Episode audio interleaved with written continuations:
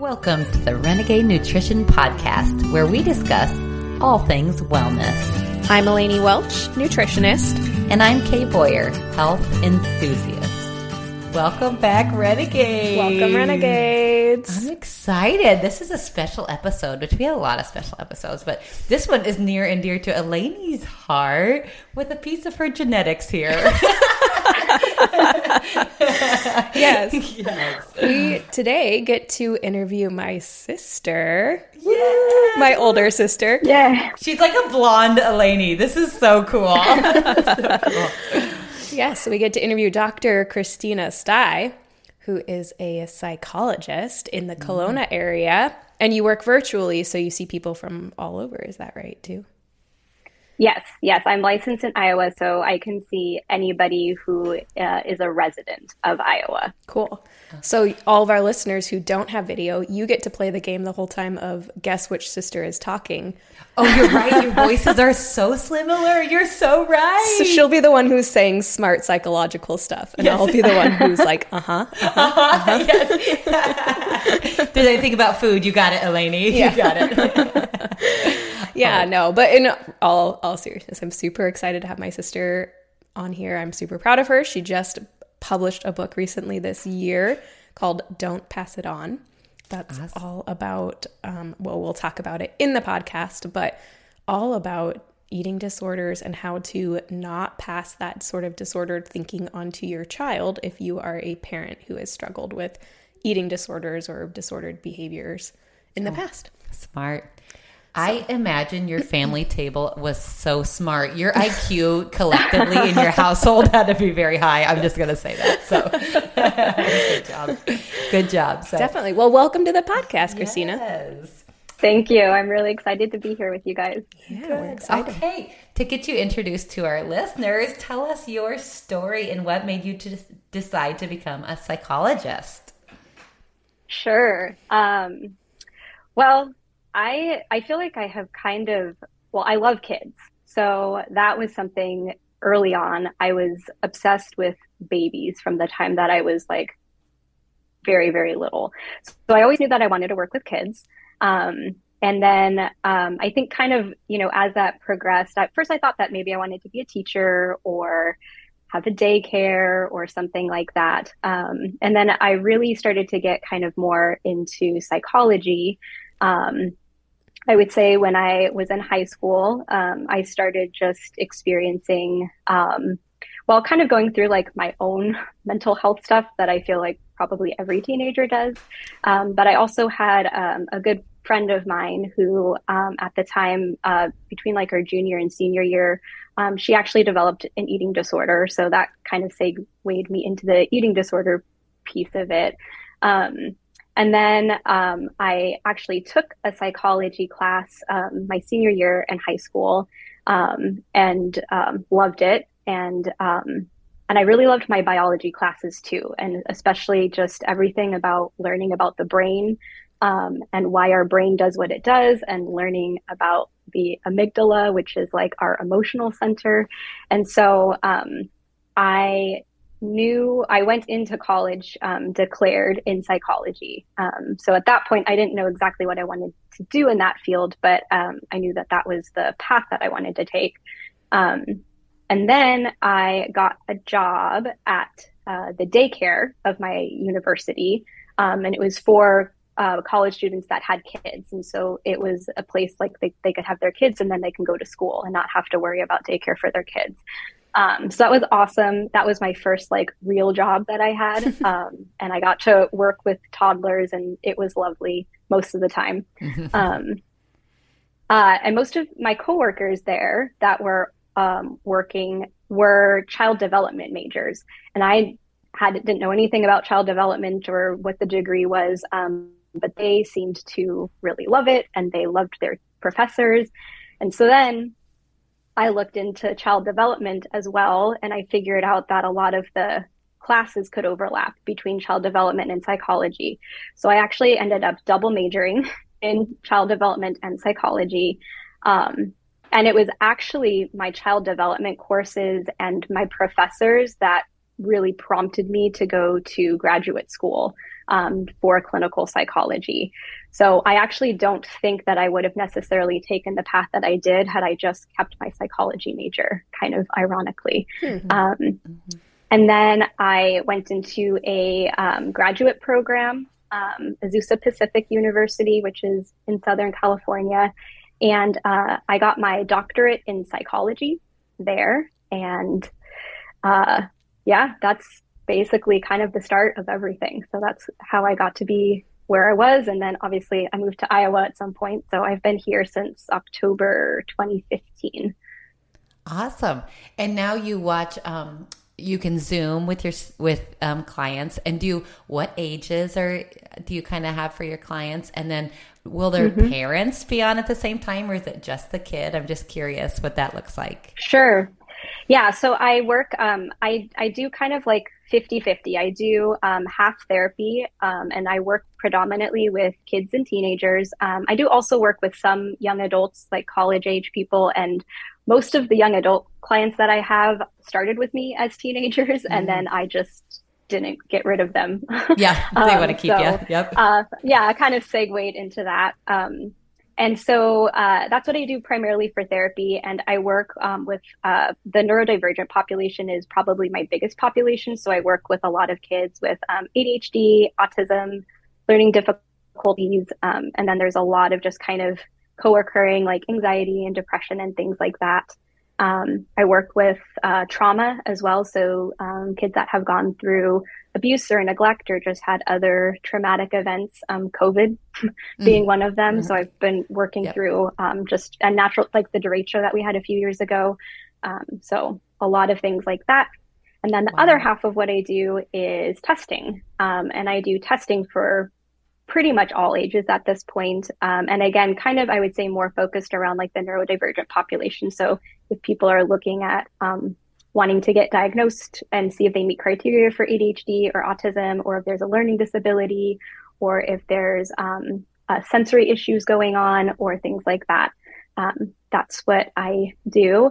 Um, when I'm working with kids, I am very, uh, I do keep the parents pretty involved. So I do my therapy sessions one on one for the most part with the kids.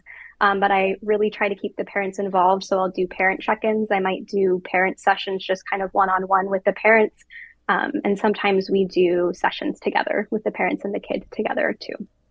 Wow, that's really cool. And everything you've listed here, I'm like, oh, yes, America, we need lots of you. So that's really great. And yeah, keep doing this important work. That's cool. Yeah. You know, ask the second question. All right. What prompted your decision to research eating disorders for your dissertation? Sure. Um, so it, I think, really did start. I had mentioned um, this friend of mine in high school that um, really started struggling pr- predominantly with some anorexic behaviors. Um, and I, at the time, I mean, was really young, and I didn't, I didn't know what to do. I wanted to help, but I didn't really know how. Um, and I saw just like how much like she struggled and how much like it impacted her life. And so then I was like, that was again kind of what got me into psychology. And I was like, okay, there's got to be answers to some of this. Um, and then I would say, really kind of in my path um, in my child development degree and just learning all about like the development of children um, and all of that, and just seeing um, were influenced like from a very early age in so many different areas. Um, and then in graduate school, the um, the graduate program that I was in was a family systems program, um, and so that basically you know means that we were looking at you know a person a client is not just a client. They don't just like exist in a vacuum. You know there's many factors that are impacting all areas of their life. So you know a, a person's family, um, their school, their um, their peer group, uh, if they're involved in any sort of you know church or faith based community, um, and um, you know that all of that really impacts us um, so much.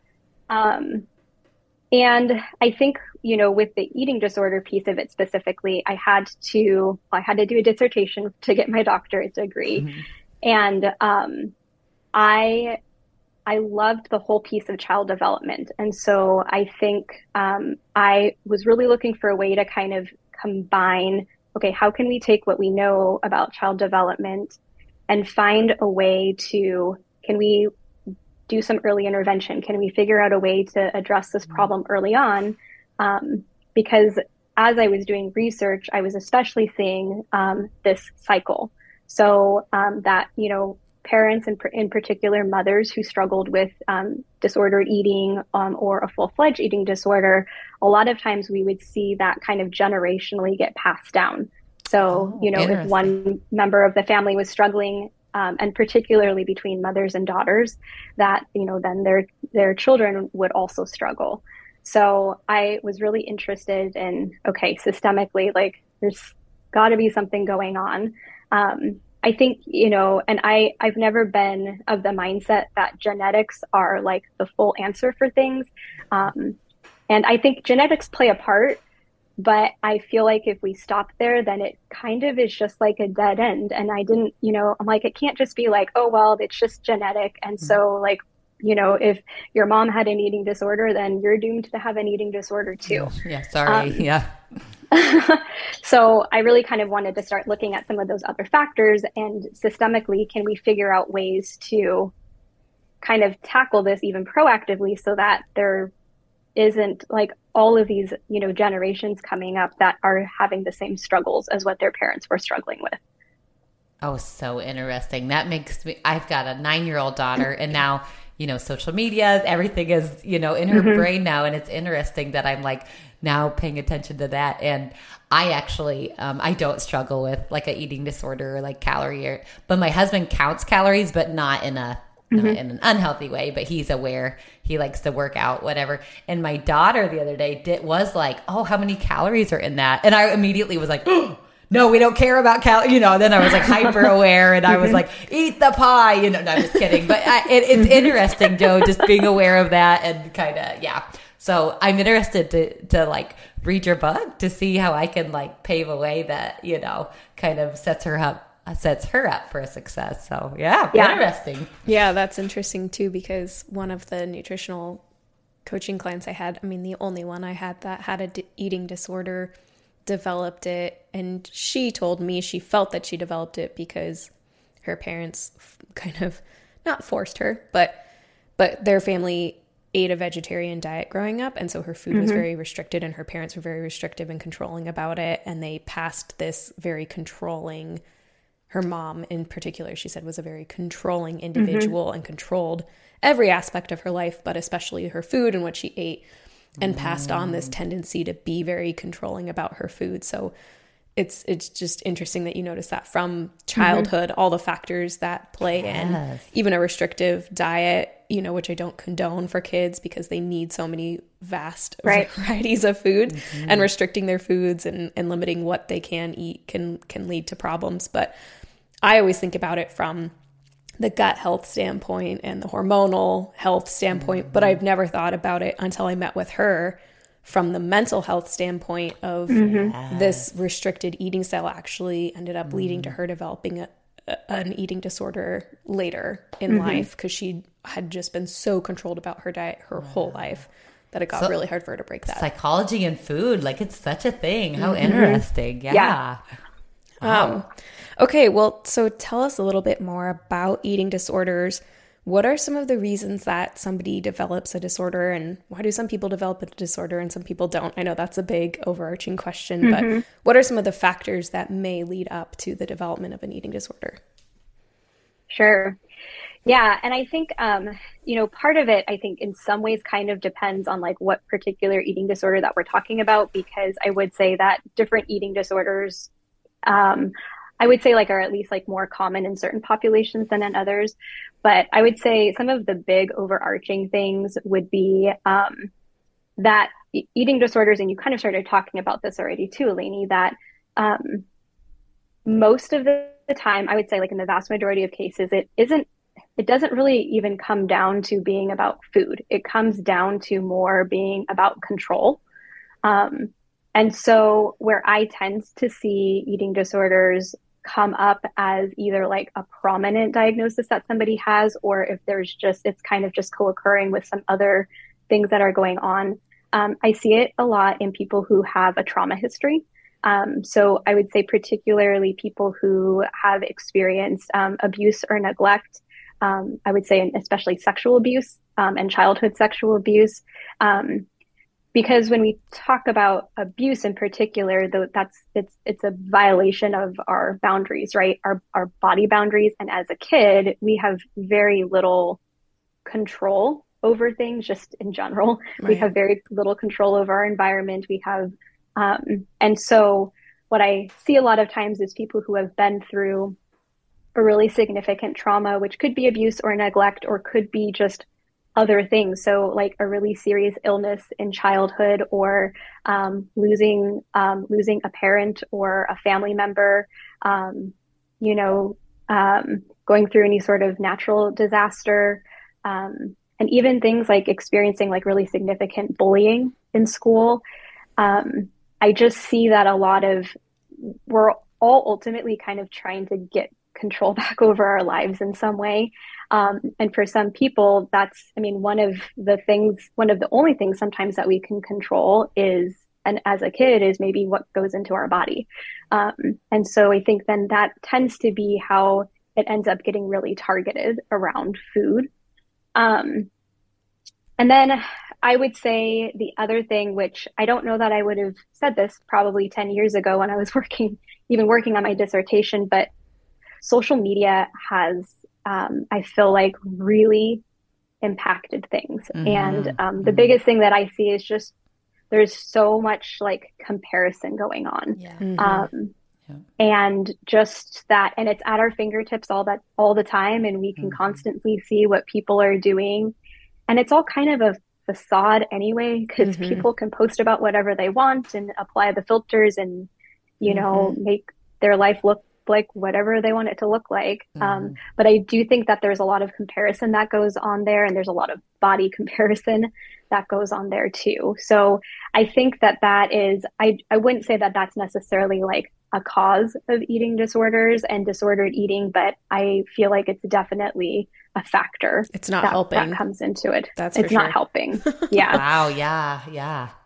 That's um, incredible. I even as an adult, I find myself like, "Okay, check yourself. Like, stop. Don't compare." Mm-hmm. Like, it, it's so for a kid, it's like when that's all you've known. That's yeah. Well, I like those Instagram like influencers. I've been seeing this mm-hmm. more often, which is actually kind of refreshing. Is some of the women specifically that are you know they're on Instagram and they're there because they're fitness or whatever. And so they mm-hmm. have all of these pictures on their profile of them mm-hmm. doing different exercises and their body and how amazing their body looks. But one thing I've been seeing is a lot of those women doing real photos and yes. comparing mm-hmm. what the photo is that they posted on Instagram versus what they really yeah. look like without sucking everything yep, in, tightening, pulling yep. the like yep. Spanx all the way up. Yep. and it's a night and day difference. And I, I've appreciated yeah. that side that comes out because there's so much fake on social media. Just like you said, you mm-hmm. can apply mm-hmm. whatever filter you want and mm-hmm. and you can make your life look beautiful and you post only the happy moments because who's going to post an, a sad moment yeah, for yeah. the most part yeah. right yeah but i've been appreciating that at least where people sh- put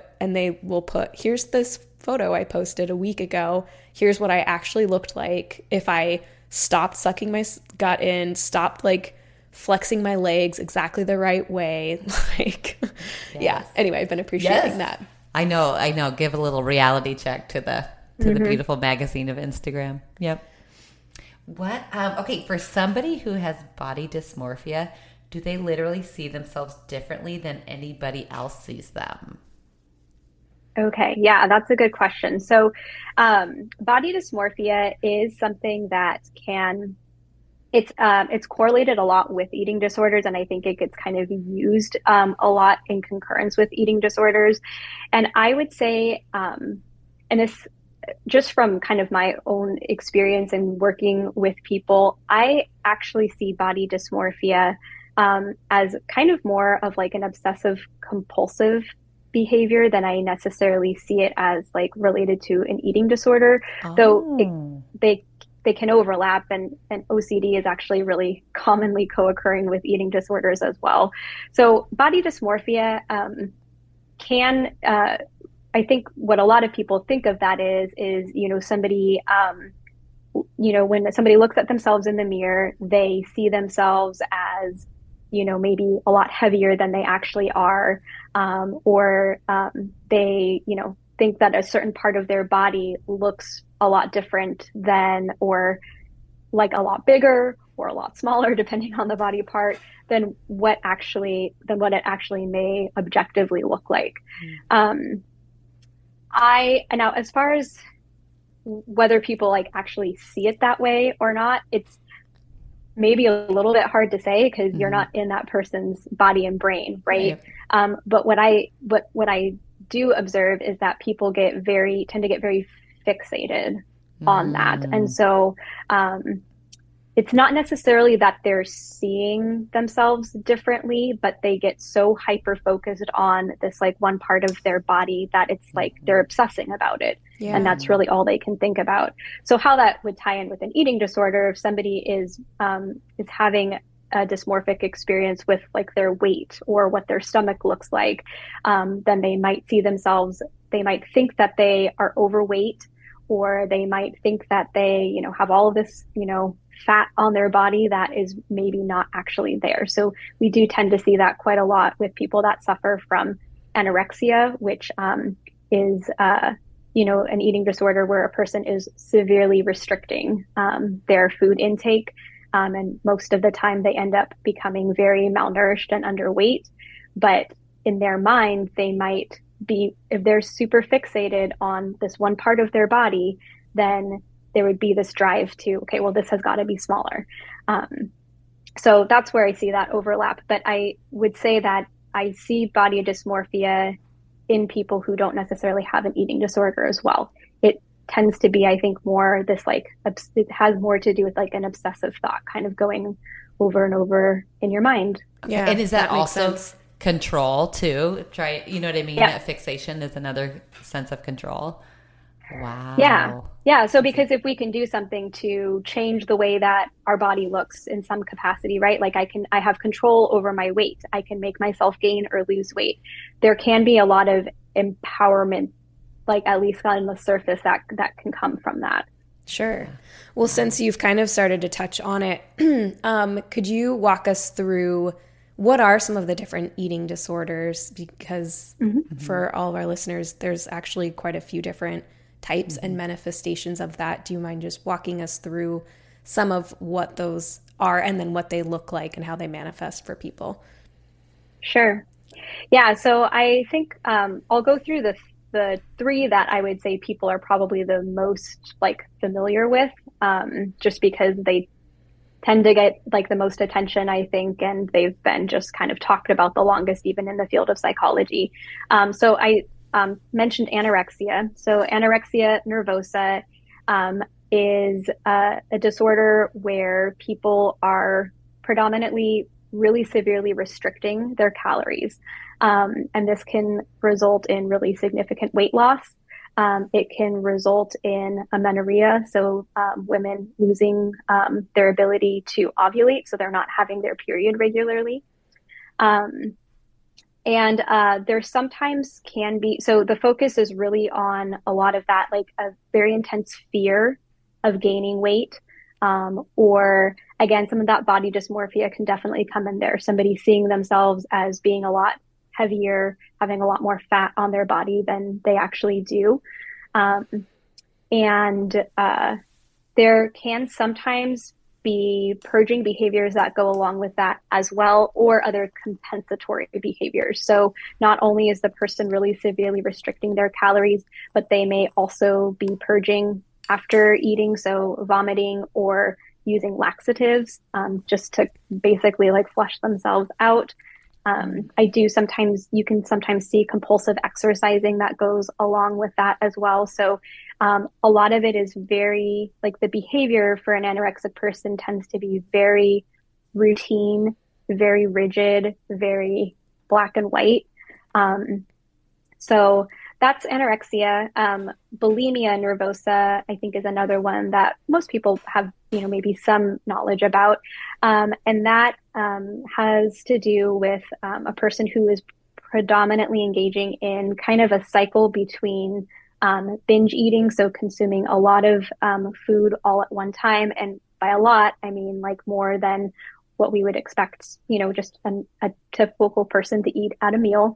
Um, and then um, to compensate for that, they are engaging in purging behaviors. So again, could be vomiting or laxative use or diuretics, compulsive exercising.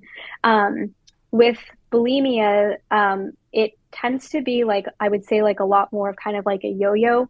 Most of the time, um, you wouldn't necessarily be able to just like looking at a person, you wouldn't necessarily be able to tell that they're bulimic because most of them are kind of of average body weight. Um, whereas for someone who is severely um, uh, restricting and is anorexic, most of the time people can tell at a certain point, right? If they've lost a significant amount of weight and they're really malnourished. Um, so bulimia can be really dangerous because it's, um, I think, maybe easier to hide. Um, mm. and you wouldn't necessarily know just kind of looking at a person that they're struggling with that. Um, and then um, binge eating disorder um, is the third one, and that predominantly has to do with somebody who is engaging in um, eating large quantities of food. Um, again, kind of above and beyond, you know, what their body needs, um, and um, but there's no compensatory behavior, so they're not engaging in compulsive exercise or anything else to kind of get rid, try to get rid of the food that they're taking in. Um, so um, typically, but not always, with someone that has binge eating disorder, we see people who tend to be overweight, um, but that's not necessarily always the case. Um, and with the binge eating, I would say whether that be with bulimia or binge eating disorder, a lot of times that's it's very secretive. It's done in private. So um, you might come across somebody who doesn't want to eat in front of others. They might like they might even not eat in front of anybody, but then they would you know maybe go into like their own room and you know eat a bunch of food or they might um, have certain food that they buy and keep hidden. Um, and uh, a lot of times binge foods can be um, i would say more of like like you know very sugary or processed foods um, or things like that. Not always but those tend to be what people gravitate towards. Um, they're easier so to eat in large the, quantities. Mm-hmm. so that makes yeah, sense. Yeah. Mm-hmm. yeah. Well and they're they're addictive yeah. Too mm-hmm. right? So which i know you guys have talked about in your like sugar cereal series but mm-hmm. sugar and salt are both very addicting. And so um, i think that it can be it, it can be hard for somebody once they start it's hard for them to stop. So there's kind of that loss of control. So we talked about eating disorders being like a lot about control um, but for people that struggle with bulimia and with binge eating disorder there can be um, a lot of difficulty just like having that loss of control. Um, wow. And for that so, pleasure moment, like that, like intense pleasure that, wow, that's interesting. All the. Yeah. So those I would say like are the three classic ones. And then there are um, two other, like I would say, not necessarily subcategories, but two other types of eating disorders or disorder eating behavior that I see. Um, one is ARFID, which stands for Avoidant Restrictive Food Intake Disorder. Okay. Um, and that has to do um, a lot with um, people who have a lot of like really like food sensitivities to things and not food sensitivity in the way of like being allergic, but a lot of sensory issues. Mm. Um, so I tend to see it, I see ARFID a lot in kids, and I would say especially in um, autistic kids mm-hmm. who have mm-hmm. like some other sensory issues and things going on. Um, so um, they might be very, but it, ARFID can happen in adults too. Um, and so it can be um, people who are have a lot of sensory sensitivities and issues. So having a problem with like certain textures or tastes or smells, um, or sometimes even like the color of a food. Um, so that is one that I feel like doesn't get talked about quite as much. Um, but when we're talking about, especially like kids that are like have picky eating, a lot of times it might actually be ARFID. If we have a kid that is like extremely picky, it's not necessarily that they're just like picky and being disobedient or like just not wanting to like eat the broccoli or whatever. There could be some really significant sensory issues that are kind of going along with that. Um, so that I, I, see ARFID quite a bit in the population that I work with. Um, and then orthorexia is another um, eating disorder that I have seen popping up a lot more, I would say, even within the last like, you know, five ten years.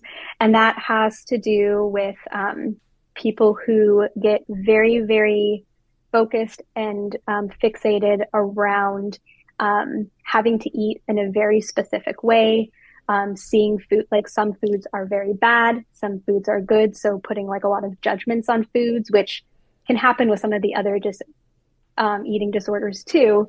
Um, but with orthorexia, it tends to be very health focused. So somebody who, um, you know, maybe somebody who is following like a paleo diet or something like that, and they have just such like a rigidity around that that there can be almost like this sense of panic if mm. they go off of that um, or do mm. anything that's like not in compliance with a specific nutrition plan.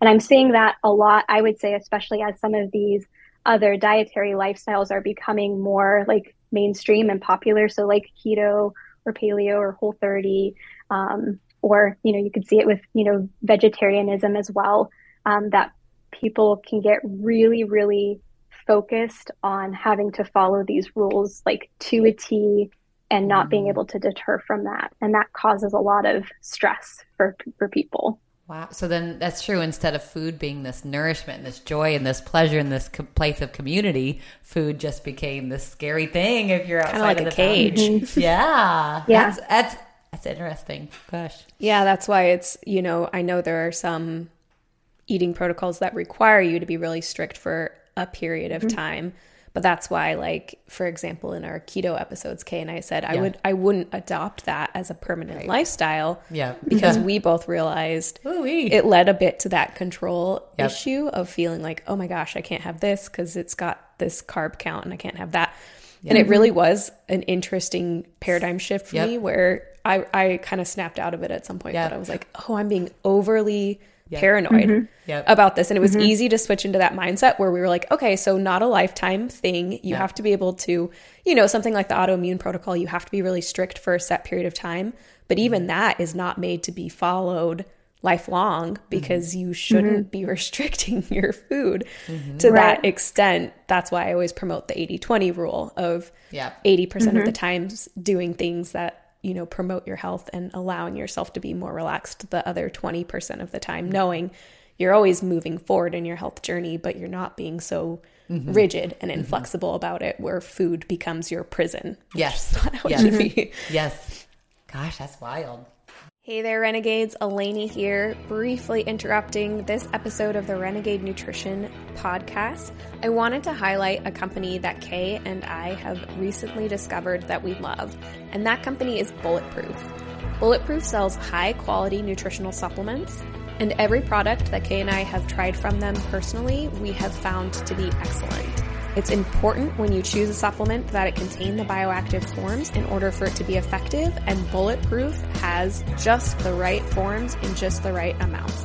Right now, if you go to bulletproof.com and use the code RENEGADE15 at checkout, you can receive 15% off your order. That's Renegade, R E N E G A D E 15. Use that code at checkout to get 15% off and we'll earn a small commission too. Thanks for your support. All right, back to this week's episode of the Renegade Nutrition Podcast. What can people do if they realize they might have an eating disorder? Oh yes, I think this whole time I've been like, "Oh, give me the answer. What can I do for my my kids and my friends and my everyone?" Like, yeah, what are all your suggestions? And yes, give them give us your wisdom. Yeah, well, I would say so. Um, if you're if you're an adult and think that you're you know struggling in some ways with um, either just like a lot of rigidity, or if you're just noticing um, whatever your struggle may be with it, um, I think first of all, like getting to a place where you can like actually acknowledge that there's something going on for you and that you might need some support. That's really the first step and i think that that can be the hardest step of somebody just being able to be like yeah like i think i need help mm-hmm. around this. Um, and uh, i'm not saying the other steps are easier but i think that initial step is is hard because it, it requires like a level of honesty with ourselves you know if that's something that you're struggling with. Um, I am a huge fan of collaborative work. So I think, you know, the, the therapy, I would definitely say somebody um, should seek out a therapist um, because I think that's just, and to be able to work through, there's, there's always something underlying it. It's like not ever just about the food. So whether mm. maybe they did go through significant trauma or maybe they um, are feeling like, you know, they're, they're, life is out of control and so they're needing to find control um, with their food um, so i think being able to address like the mental health aspect of it is really important so i would definitely encourage people to seek out a therapist. Um, but I would also concurrently say, especially you know, depending on like the state, if if someone really does, I would say qualify for um, like if they have a full fledged eating disorder, I think it needs to go beyond that. So somebody should be working very carefully, and their therapist should be working concurrently with you know, a, dietri- a dietitian or a nutritionist. So somebody who just has a lot of experience with eating disorders in particular. So not just like a general like run of the mill dietitian, because mm-hmm. um, there's a lot of um, there's a lot of harmful information out there, sure. um, and and and people aren't you know trying to be harmful, but I think just kind of a, a lot of how a lot of the training programs that people go through um, are not necessarily tailored towards like the eating disorder population and i think there's just you have to be very careful with the way that you approach things with somebody that's struggling with disorder eating. So, for example, you know, um, counting calories or keeping track of like percentages of macro and micronutrients under certain like dietary protocols that might be part of what you do. But for somebody with an eating disorder, that is most of the time not a good idea mm-hmm. because there's that obsessive quality that kind of comes into it and they're going to fixate on that and i can only have x number of calories or i can only have you know this percentage you know of, of carbs in my diet um, and it can be just it, it can perpetuate the problem. So um, i you know think having somebody who just has a lot of um, uh, experience with working with the eating disorder population is really important. Um, for the i mean for the therapist and for you know the nutritionist or the dietitian that they're working with. Um, and i think that it should be a team. They're working together. Um, people who have i would say like a more severe case of whatever their diagnosis is um, where it's starting to cause like actual health problems or really starting to interfere with quality of life or just ability to kind of carry out day to day tasks. Um, some people do um, benefit from going to um, a treatment program. So that would be like a residential program, um, and the length of time that people are there can really vary. Um, and most of the time, it's like a step down program. So I worked um, at a psychiatric hospital for about a year doing an internship and we had an inpatient program, and then we had a partial hospitalization program where people were there for two meals a day, which was about eight hours. And then we had an intensive outpatient program where people were there for one meal a day, about four hours, and then stepped down from there back into kind of just, you know, more follow up appointments with um, a therapist and a dietitian or a nutritionist. Um, so that treatment part of it, I think, is really important in just getting yourself the support that you need and deserve. Wow. When you're talking to your patients, I'm curious, is it, um, I, I guess I'm just curious the psychology behind it. Is it sort of coming to an awareness and then a learning and a growth and like a, um, building their self-worth or or working through the trauma or uh, i'm just so curious of how that kind of mm-hmm. evolution mm-hmm. like wh- which side where do you tend to go in that mm-hmm. i'm just curious yeah how how yeah. yeah what it looks like yeah so i would so the work that i do because so first of all i would not actually i would not consider myself like an eating disorder specialist okay. by any means so okay. um, i do i work a lot with trauma so mm-hmm. if i had um, and and there's a lot of co-occurrence that happens, right? So I see a lot of people that have disordered eating eating behaviors as a result of a traumatic experience that they've gone through. Um, so I do um, lean more towards like the trauma piece of it, and mm-hmm. you know, working through the trauma and really getting to the core root of the issue.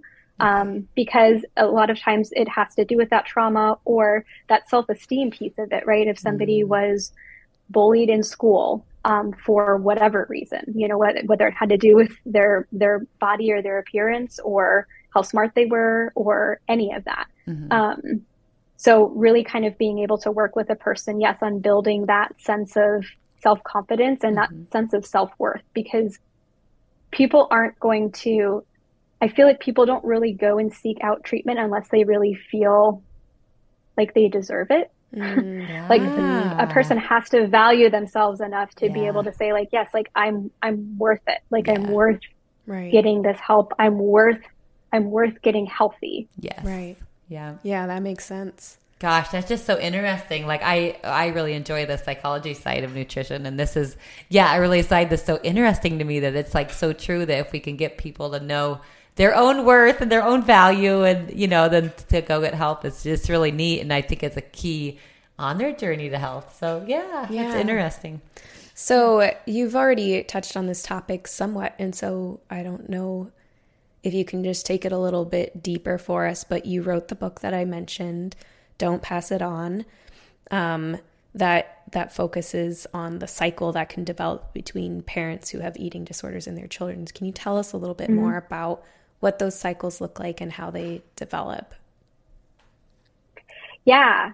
So um, my book, I tried to, so my book was based off of my dissertation, and I was really trying to have it be a blend of like what I learned in with my whole child development track, because um, it was it was a lot and it was really cool, um, and being able to kind of marry that with okay, so how do we take what we know developmentally about kids and be able to apply it in a way where we can help prevent um, things i mean anything you know not just necessarily eating disorders but can we you know help prevent like kids who are really anxious or who have really low self-esteem or who are struggling um, with those kinds of things. So um, the book is um, the target audience is parents and i would say it's particularly focused on mothers but i feel like it could apply to any parent um, and a lot of it really focuses on awareness, I would say. So a parent learning how to gain awareness of how they are in front of their kids because kids are like sponges. They suck in and soak up everything. So Kate, like you said, where, mm-hmm. you know, that the, you know, counting calories and stuff like that isn't necessarily like this, you know, huge thing or talked about mm-hmm. a whole lot. But then your daughter's like, oh, how many calories are in this? Because she watches her dad doing yeah. it. Right. So kids soak up everything and that can be really amazing right because there's certain things that as parents we want our kids to um, to soak up and to then emulate. Um, but kids are not discriminatory with that. So they will mm-hmm. take in literally everything. Um, and so the book is really designed it kind of goes through um, the different developmental stages of childhood and um, you know kind of key things that are happening at each age and how if you're a parent that is um, struggling with disordered eating or low self-esteem or body image concerns um, or control and looking at each of those areas and okay how at this age what's most important developmentally for my kid what is their what's their brain doing and how can i find a way to make sure that i'm fostering in them you know, the good that I want them to take out of everything and not be exposing them to, you know, this negativity or rigidity. So a lot of it, I just would say, has to do with awareness and parents just being very aware of what what they do and what they say in front of their kids, um, and being able, specifically around food, I would say, being able to um, have food be and mealtime be a very positive um, experience not be something that's super controlled, um, for there to be a lot of choices, for there to not be judgment. Like there's no such thing as this is a good food or this is a bad food. Um, or you have to eat all of this, or you're only allowed to eat this. Um, so there just being a lot of um, autonomy, especially as the kids get older, because autonomy is a really big thing.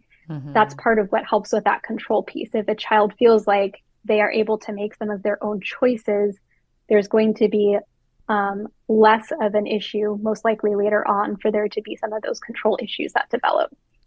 Wow, that's interesting. It's funny. The messed up part of my brain when you were talking was like, as an adult, you need to hide it better. I'm like, no, no, no. Mm-hmm. You know, like from your kids. I'm like, no, no, you have to grow through it yourself and then, you yeah. know, model that for your kids, you know, like. But that, but that may be the first step, right? Because, oh, that's so true. Say, that's like, true. You know, that may be the first step because if you're a parent, so maybe you are really struggling with an eating disorder and you, and you have your own like mm-hmm. negative thoughts and, and you're really, you are really struggling in yourself. You know, I would mm-hmm. say, yes, if you need to like put on a mask and you know be positive for yeah. your kids that is important Good. but yes behind that you you do need to be eventually or i would encourage you to really be doing your own work because eventually when your kids get old enough they're going to be able to kind of see behind yep. that mm-hmm. facade yep they're too. smart so, enough yep um, Yep. Yeah. And the energy behind what you're doing. Like, yeah, after a while, the kids know, like, you're faking it. This is forced and it yeah, feels. They see you're not mm-hmm. walking your talk. Yeah. Yeah. It feels so. Yeah. Oh, that's so interesting. Yeah. So, would you say that's kind of the first step for a lot of parents in breaking that cycle? Then is not masking it, but changing, whether they feel like it or not, changing their mm-hmm. behavior yeah. around their kids. Yeah, absolutely. I would say, like, yeah, being able to kind of take, so specifically around food, like taking judgments off of things, taking labels off of things, and um, having it be, especially with young kids, like, you want it to be like a fun, like, exploratory process. Like, I'm a huge proponent of offering, like, a lot of choices um, to kids. So, not like infinite choices and not like I'm going to be making like eight different meals, you know, in a mm-hmm. night, but you know, if you're wanting exposing your kid to a lot of different types of food um, and different combinations and made in different presentations, um, and encouraging them to try, just mm-hmm. try all of it and see what you like and see what you don't like because I, I feel like we're our, our bodies when we're kids are, we're very intuitive and we're very connected in with our bodies but mm-hmm. i feel like especially in our society we are um, not necessarily intentionally taught this way, but it's very easy for, for us to get disconnected from our bodies and for that intuitive piece for that to like disappear. Um, and so then we start like not really trusting ourselves or trusting our bodies or tr- trusting like the the the cues that our body is giving us. And so being able to um, you know encourage your kids to like listen to those, you know, yeah. and respond to that. Kids are most of the time kids are going to make the right choices for their body if they're given the opportunity to do that. Mm-hmm. Mm-hmm. And what's best for their own body? That's interesting. I um I, I am fine with my body weight. I'm an average size, but it's funny. I'll talk to Elanie and I'm like, "Gosh, I just wish I could lose those five to ten pounds." And and Elanie, you said this, and this hit me. You're like, maybe your body. This is the healthiest for your body, mm-hmm. and your body intuitively feels good at this weight, you know, but I'm mm-hmm. comparing mm-hmm. to Instagram or some model or something. Mm-hmm. But that's been really good for me, a lady, to be like, maybe my body's okay at this weight. Maybe I'm okay, mm-hmm. you know. Like we mm-hmm. all struggle with that, but it's right. just just that mindset shift of like, okay, listen to your body mm-hmm. and, and, trust it, you know. So yeah, yeah, absolutely. I'm glad that helped. Yeah, know. Let's see. Once a person overcomes an eating disorder, are they always at risk of coming back? What can someone do to recognize and prevent these relapses? Yeah. So, um, I mean, I like, I'm a pretty optimistic person. So I would like to say that, like, once you've kind of overcome something, like, yes, that's it. Um, but that is, and I would say that there is definitely a point in a person's recovery where it's not going to be something that is like constantly on their mind all the time. But I would say like the risk factors kind of always are going to be there. Mm-hmm. Um, and that I think is just an, a reason why it's so important just to be very aware and in tune with yourself.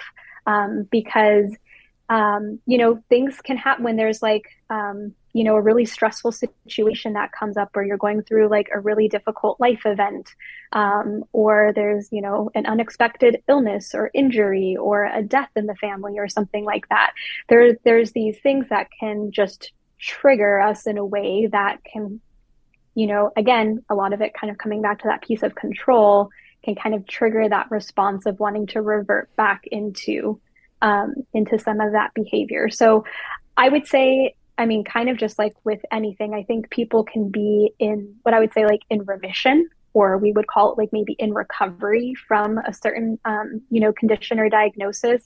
But it's it's not ever something to just totally just like let go of and not be continuing to like take care of yourself.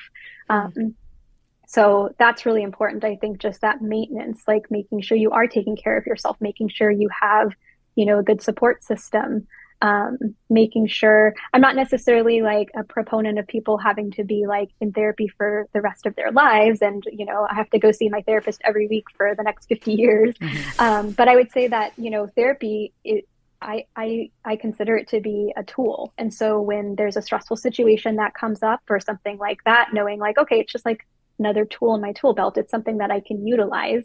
And so, um, you know, I have that where people, I will, I will discharge people and maybe like six months, a year, two years down the line, there's another stressful event that comes up and they want to come back and see me again for a period of time. So I think that maintenance phase, um, it, the maintenance phase really is lifelong. Um, and so you just need to stay vigilant to and connect it in with your body and in with your emotions of really being able to know what you need at any given time.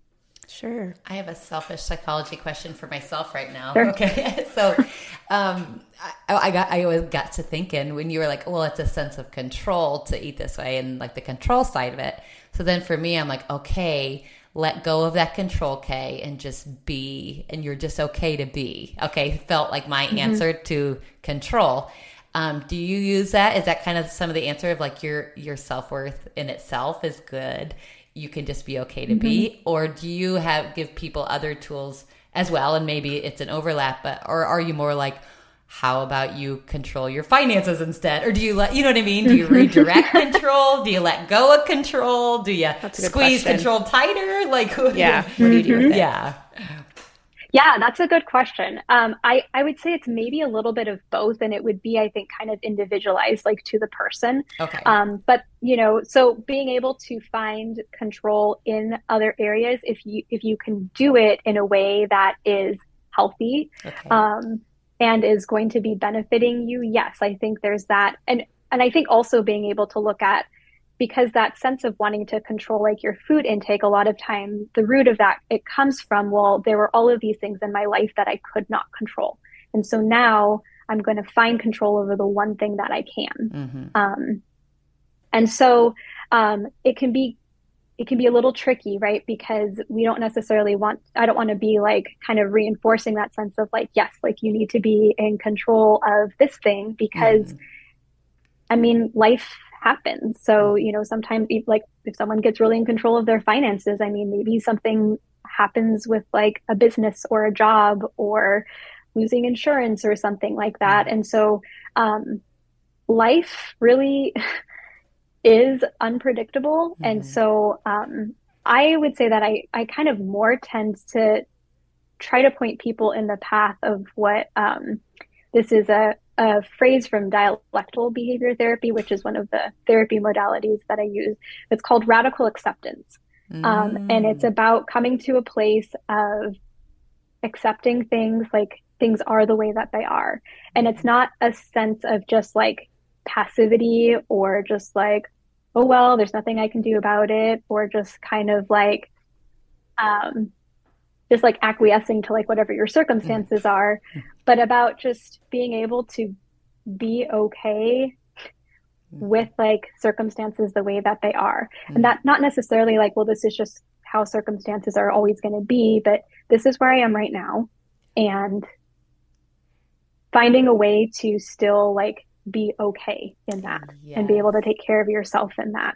Yep. That I think that acceptance piece to me is a lot more valuable than okay well i'm going to just find like other things mm-hmm. that i can control yeah um, yeah and very interesting and that does seem in line with we had a um, energy healer on here and she always had mm-hmm. me to say the certain thing it was like i take in life easily and i accept the good or whatever and that was the same idea mm-hmm. though it was just like it's so true the acceptance of like oh, you know, and I'm just, a, such a fighter in my heart. I'm just fighting everything. And it's like, just stop mm-hmm. and it, just accept it and then build from there, but just kind of breathe a little. Mm-hmm. So that's really good. No, that was really great advice. So yeah, thank you. Yeah. Yeah, that's so cool. Yeah. So what can the friends and family of somebody who has an eating disorder do to help support them? Sure. Well, I think, um, I mean, having support is really important. um, not everybody always has that. Um, you know, I would say so. Um, if if you're a parent and you're noticing things um, with your children, like if you're noticing sort of disordered eating behavior, or I mean, I guess any other like mental health concern with your children, um, I think really fostering a sense of open communication um, and being able to talk about what's going on, being able to talk about your feelings, being able to talk about your experiences, um, and have it be like in a non judgmental environment um, is really, really important. Um, but I would say too, like, so yes, having that support of friends and family is really is really important. Um, but also, I think knowing that knowing kind of where to set the boundary with that. Because at the end of the day with an adult for example well i guess i mean even with kids kids have less choice than adults do. But at the end of the day a person is only going to be able to be in recovery and get healthy if they make the choice to do it.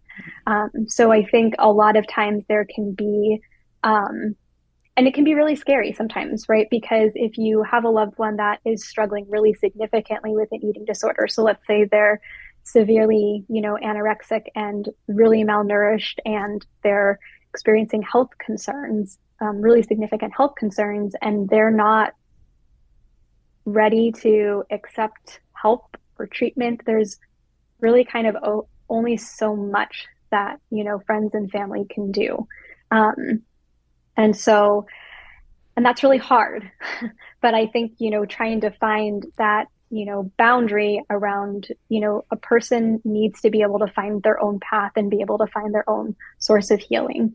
Um, now for kids i would say like as a parent it's part it would be like our job to kind of pave the way for the child right? And um, you know parents you know make choices make medical and legal choices for their children. So um, you know get your get your child into therapy have them be working with um, with a nutritionist or a dietitian who specializes um, in working with children um, and you know providing them with those resources even outside of yourself because you know i think a lot of times parents want to be like the answer for their kids or they want their kids to come talk to them about everything and a lot of kids do um, but there's something about having somebody outside of your family who's just kind of in that mm-hmm. a more objective space mm-hmm. and there's not judgment um, that they just they might open up and talk more to somebody who is not their mom. Yeah. Um, mm-hmm. and that's you know and that doesn't mean that you're a bad mom or like not doing good enough because your kid isn't wanting to come talk to you. It just has to do with that dynamic. And it's just easier sometimes to be able to talk to somebody who's not like emotionally like impacted yeah. by what's going on. Mm-hmm. yeah that makes so much sense what are your favorite resources for individuals struggling with eating disorders? Oh, that's a good question. Um, I don't, I actually don't know right off the top of my head if I have anything specific. Okay. But one thing that I would say um, that, and this is maybe like a plug in favor to a certain degree of social media. Um, social media definitely has its like negative components mm-hmm. to it. Mm-hmm. But I think that if you are looking in the right place, you actually can find the right resources. Um, yes. And I would say, like kids and teenagers, they're all about social media and YouTube and mm-hmm. things like that. And so um, there's a lot available that I would say um, if you can find yourself in the right place, because um, again, there's a lot of misinformation out there. Mm-hmm. But those would be the kinds of things that I would be like looking for. Um, I think that there are a lot of like supportive communities that can be that have been established. Um, either through you know social media or different like online platforms or you know virtual platforms i feel like have become kind of a bigger thing since you know um, since covid started a few years ago um, i think finding support and community is really important so um, whether that be in like a private facebook group or um, you know an online support group or um, group therapy mm-hmm. Um, i also I also love Amazon. So I would say even just going and doing a search on like whatever specific, you know, thing that you're looking for, um, and just seeing what pops up, I would read reviews. Um, I'm a big reviewer because mm-hmm. I think that's important too. You want to make sure that you're, you know, getting into the right resources. But there's a lot. There's a lot of books out there. There are a lot of websites. There's a lot of support groups.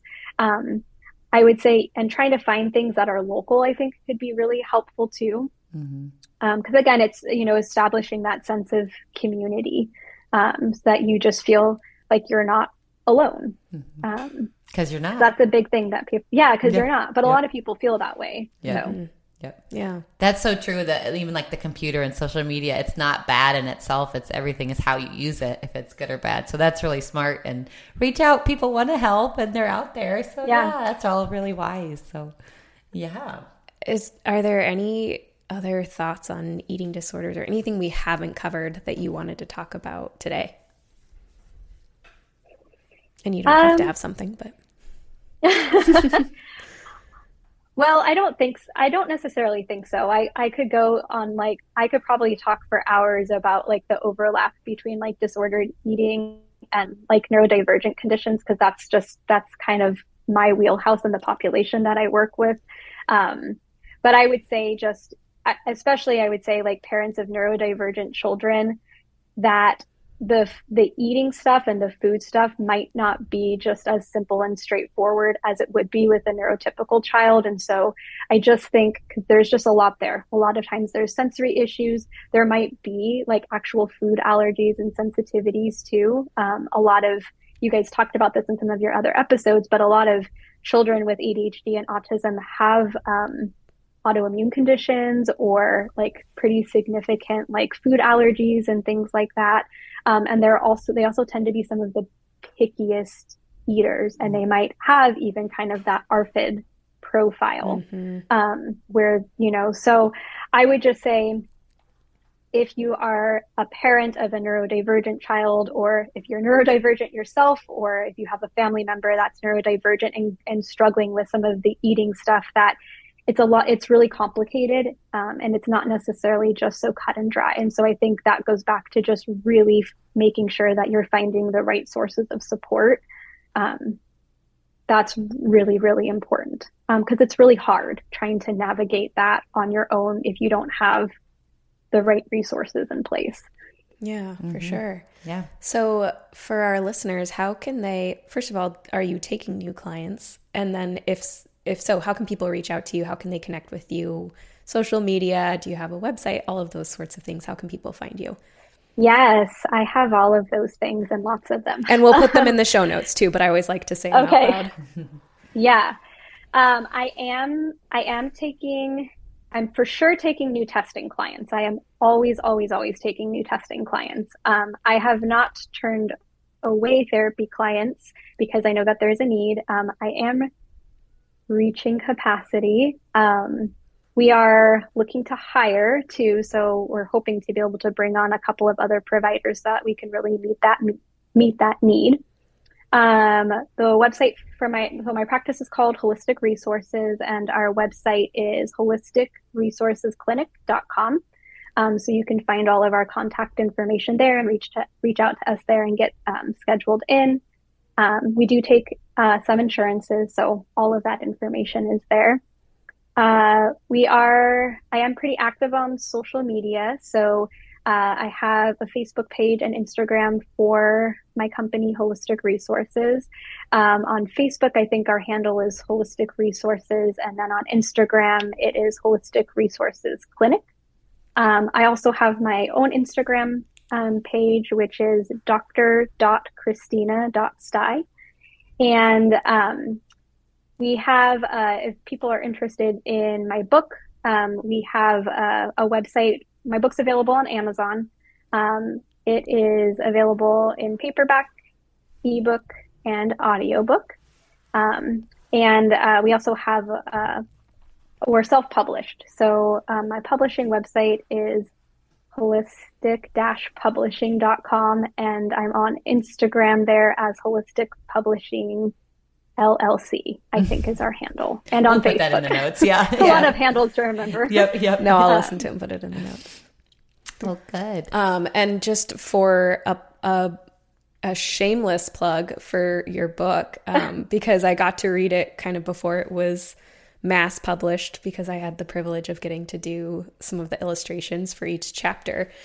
And um, I was so blown away by how helpful it was for me. I'm not even a parent yet, but I think one of the comments I made to you, Christina, was I'm so glad I read this book before I had kids mm-hmm. because mm-hmm. it beyond even, I, I would recommend that book for any parent, whether they struggle with disordered eating or those sorts of behaviors or not, because I just, it really opened my eyes up. You had so much on the developmental um, mm-hmm. stages, like each stage and what's happening developmentally, that I was like, every parent should have access to this information. Okay, I better read it. yeah, that was really helpful for me where you went through from birth and the different stages through toddlerhood and then getting into adolescence and the behaviors that emerge at each stage and it was really helpful for me even for you know i, I watch kids you know i watch my neighbor's kid um, every week and it, it's even helped me in how i relate to him and and mm-hmm. how i help and encourage him and things I say and don't say and behaviors I engage in and don't engage in that mm. I wouldn't have known otherwise, but I just learned from, oh, okay, he's at this stage. These are the things he's beginning to learn and explore. And here's how I can encourage that and not be like mm-hmm. hovering or yep. overly helpful to the point where I'm hurting him because I'm I'm keeping him from learning. Mm-hmm. Um, mm-hmm. So anyway, I thought it was it was just a great book for any parent. And I think everybody would benefit from understanding more about those stages, more about those behaviors, because I think parents, everything's new, you know, mm-hmm. so yep. you're, you never know like yep. what's normal and what's not normal. And so yeah. even for me, just, you know, because we hope to become parents, it gave me a lot of reassurance about becoming a parent where I'm like, oh, I'll feel so much better when my kid starts engaging in these behaviors because I'll know, oh, that's normal and that's natural. And here's how I respond to it as a parent to encourage their healthy development instead of reacting or doing the, the wrong mm-hmm. thing or discouraging a behavior that's actually natural for them to engage in mm-hmm. that may be frustrating to me as an adult. Yep.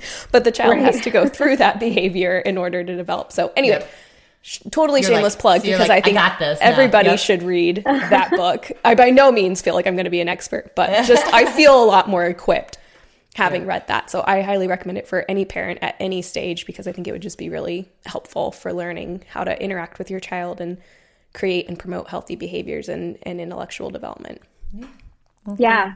Awesome. And I I didn't ask I didn't ask you about this ahead of time, but I actually so um, if there are listeners that are interested in the book, I do have some promo codes for the audiobook. Ooh. So I don't know if that would maybe be something that you guys would be interested sure. in doing, yeah. like yeah. a sweepstakes or something like that. But I would love to be able to maybe offer like a few free copies to people yeah. who are interested. Yeah. Um, Ooh, we could do a giveaway. Yeah, yeah. We love it. Yeah, do like a giveaway or something like that. Okay. So we'll brainstorm. I would love to do that. Yes. And if you didn't hear, they are looking for help. So if you are a psychologist and you're listening to this episode, or you have a friend who's a psychologist who might be interested in working for uh, Dr. Christina's practice, yeah, reach out. Reach out to her on yeah all of those resources she yes. gave you. Yeah, also all social media or through our website. Yeah. We have our job posting there yeah. too. Awesome. Well, thank you for all of your sage wisdom. This was so good. And you, um, Elanie and Christina, you sisters are like helping the world in every every sphere of, of vocation here. So you two are a joy, and so good to hear all of your wisdom of your ages of of therapy. And so, hey, thank you, thank you. Yeah, I agree. Thank you. Thanks for joining yes, us. absolutely. Yep. Well, yes, very glad good- to be here. Thank you. And for our renegades, go be renegades. Go be renegades. Thank you for listening to the Renegade Nutrition Podcast. Please keep in mind that this podcast is an educational service that provides general health information. The content on this podcast is not a substitute for direct, personal, professional medical care and diagnosis. You should always talk to your doctor before making a dietary or lifestyle change.